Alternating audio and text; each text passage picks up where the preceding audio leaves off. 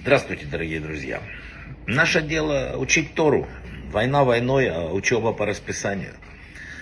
А, тем более такой раздел, как Брешит. Можно годами говорить только об этом. Вообще, чтобы вы знали, есть много книг, даже на слово Брешит есть 70 томов, по-моему. Итак, раздел Брешит чрезвычайно насыщен событиями и явлениями, охватывающими ну, громадный пласт бытия. От первого хаоса, который был, из которого там Бог создает Вселенную, э, создает время, и до всемирного потопа э, от первого человека, Адама до Ноха, единственного праведника поколений. Именно в разделе Брешит мировую культуру взяли классика персонажей. Адам, Ева, змей-искуситель, концепция первородного греха, братоубийственный сюжет э, с участием Каина и Авеля. Здесь мы узнаем э, о первых десяти поколениях, о долгожителе Метушалахе, который был самый непревзойденный рекорд долголетия, 969 лет. Написано, вначале сотворил Бог небо и землю. И вот эта известная фраза, с которой начинается Тора, надо ее, написали мудрецы, вывернуть наизнанку. И тогда она приобретет следующий смысл. В начале, то есть прежде всего, прежде всех вообще деяний на земле, человек должен усвоить, что Всевышний сотворил небо и землю. То есть у мира есть хозяин, это основа всего. Из этого факта следует, что в этом мире нет э, каких-то спонтанных действий. Все подчиняется воле Творца. И когда мы определили для себя, вот в этом путешествии по жизни, есть Бог или нет, вот это есть два э, направления, которые мы можем выбрать. Если есть Бог, значит все создано им, значит имеет цель моя жизнь, имеет цель земля, имеет все. Мы не все понимаем, но она есть. Если Бога нет, ну все случайно, все, между прочим, и все амебы, кто сожрет больше и так далее. Человек должен выбрать. Но если выбрал уже, иди по тому пути, по которому ты выбрал. Нельзя идти одновременно по двум дорогам. Бог не имеет образа. Эм, он не физическое существо, он выше физической вселенной, потому что он ее сотворил. Это тоже то, то, то, что надо понимать. И, следовательно, он свободен. Его не сковывают законы материального мира. Бог свободен и создавая нас по своему образу и подобию. И он создал нас такими, что дал нам полномочия быть свободными.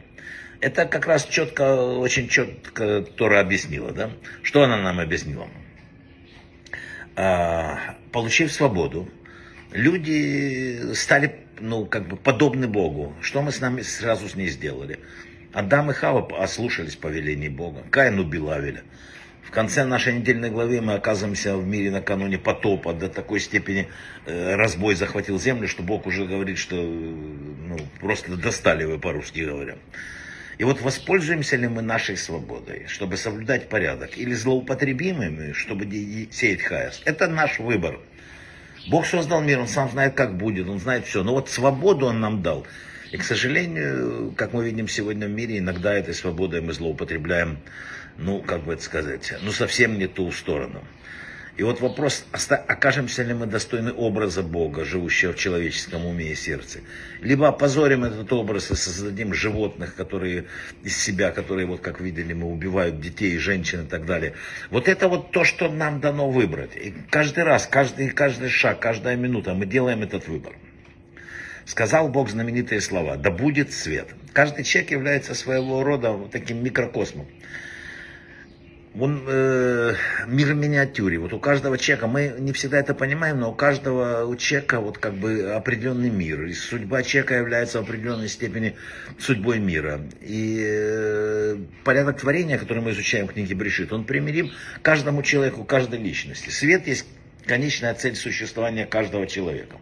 То есть каждый призван преобразовать окружающую действительность свет. То есть мы создаемся, попадаем в этот мир в определенной ситуации и все. Но вот именно нам надо принести наш вот этот особый свет. Свет есть конечная цель существования. Порядок действия вот, э, человека в ходе реализации вот этой программы по, по выявлению света, да, он такой же, как и порядок божественного творения. Вначале следует сформулировать цель, что нам сегодня необходимо сделать. Это должно провести, привести нас к пробуждению от спячки. Вот мы должны проснуться, поставить перед собой задачу, расписать ее. Человек ощущает себя новым творением. Вот, вот. И в этом состоянии, как вообще учит нас философия хасидизма, весь мир создается непрерывно заново. Человек должен осознать, что задача его существования выражена в словах «да будет свет». А затем, уже сделав первый шаг, он должен отражать эту цель во всех своих действиях. То есть наша задача принести в этот мир свет. Никаких других задач нет. Да будет свет. Вот это то, что мы с вами должны помнить, знать, и с чем мы войдем в новый учебный год. Брахават слаха.